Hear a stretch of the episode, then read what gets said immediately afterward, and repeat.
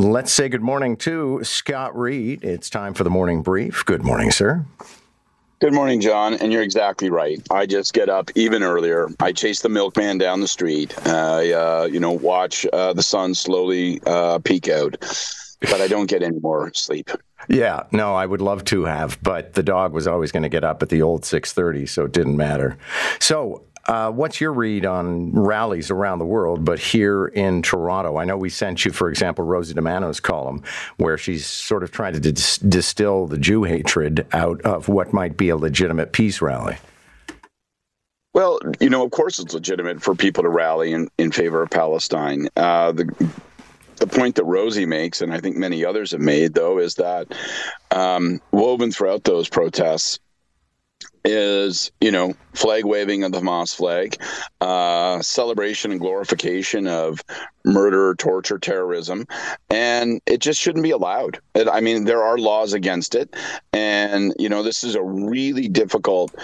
Uh, place because you do want to respect. I, am I'm, I'm a very strong supporter of Israel's right to defend itself and its right to exist, um, but I recognize that the line I guess I should say, and I recognize the line between free speech and hate speech can be blurry sometimes to some, but it really isn't blurry. It really isn't.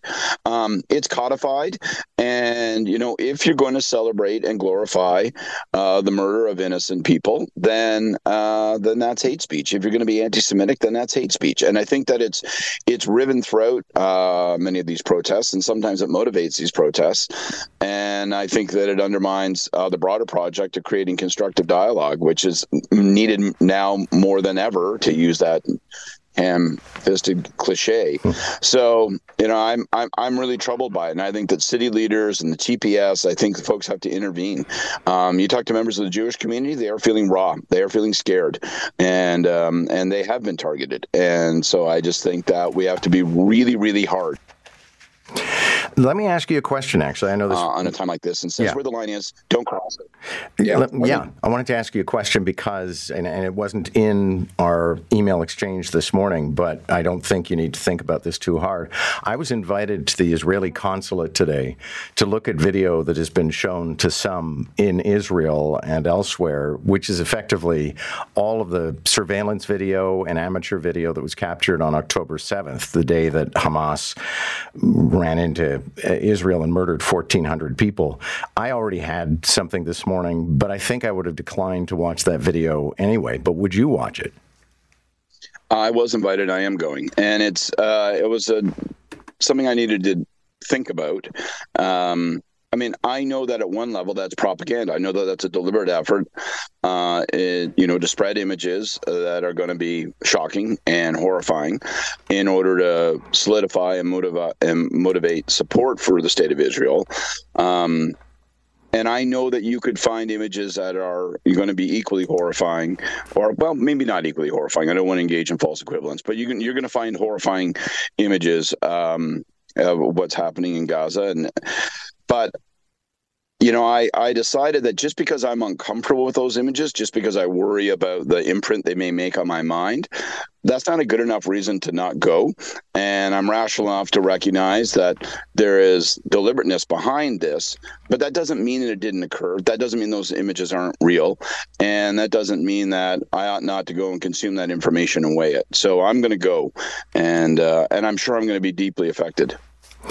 I'd be interested to to hear your impressions. Perhaps we can talk a little later on today. Um, new survey establishes that perhaps Canadians are going to be holding their wallets and purses tight for Christmas. I'm always a bit dubious about this kind of analysis because I, you know, I don't know what I'm going to spend. I don't even know what I'm buying yet.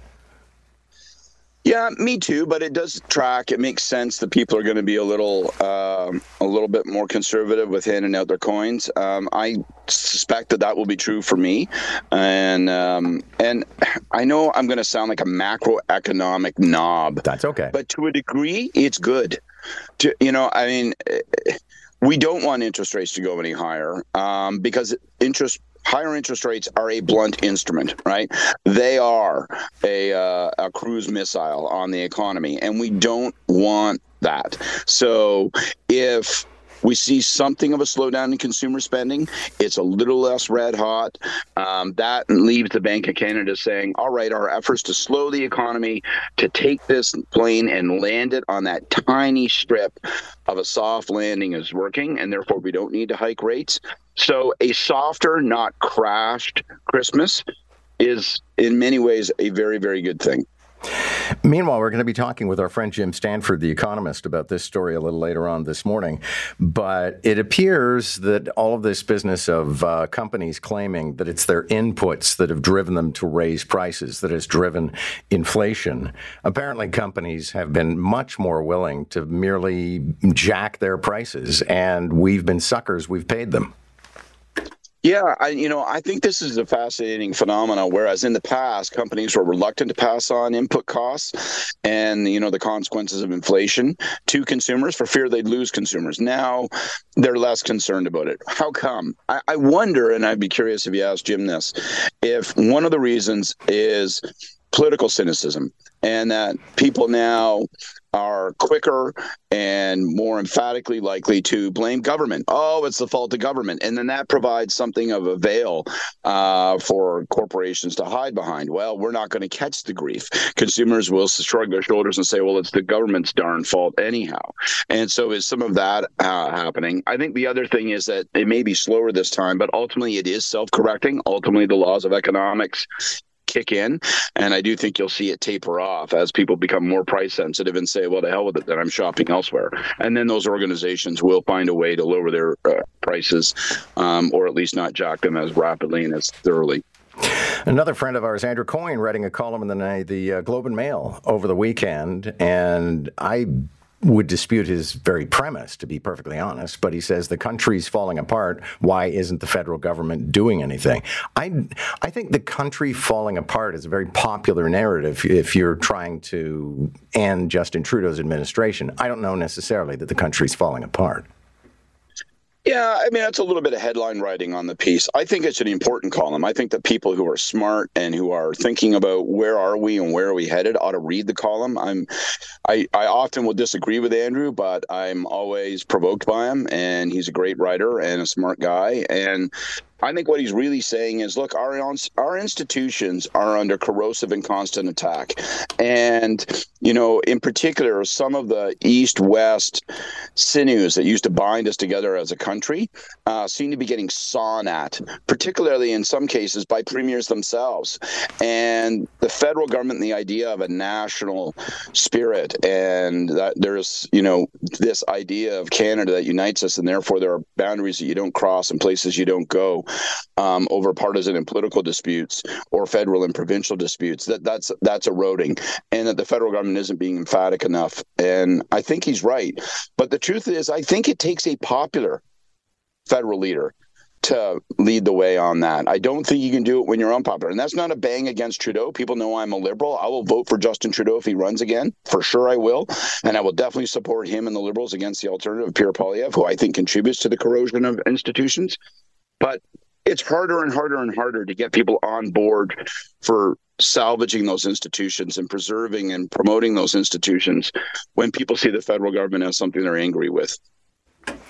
One last story, and that would be the usual Halloween bugaboo about the idea of tainted candy. And apparently, they found a nail in a chocolate bar collected on Halloween. I'm always dubious of these stories, I have to say, because I just it it doesn't make a great deal of sense. It's pretty easy to figure out who planted a nail if somebody genuinely did. Yeah, you know, I'm so glad you said that because I thought I might sound like a, um, a school marm if I raised the same point. But I looked at, I was kind of flabbergasted when you guys sent me the story this morning. I hadn't seen it, and I'm thinking to myself, isn't this isn't this an old wives' tale? Isn't this an urban myth? Like this doesn't really happen. It's just stuff my mom said to me when she didn't want me to have that candy apples that it could have been laced with laser razor blades, right? Like that's not real.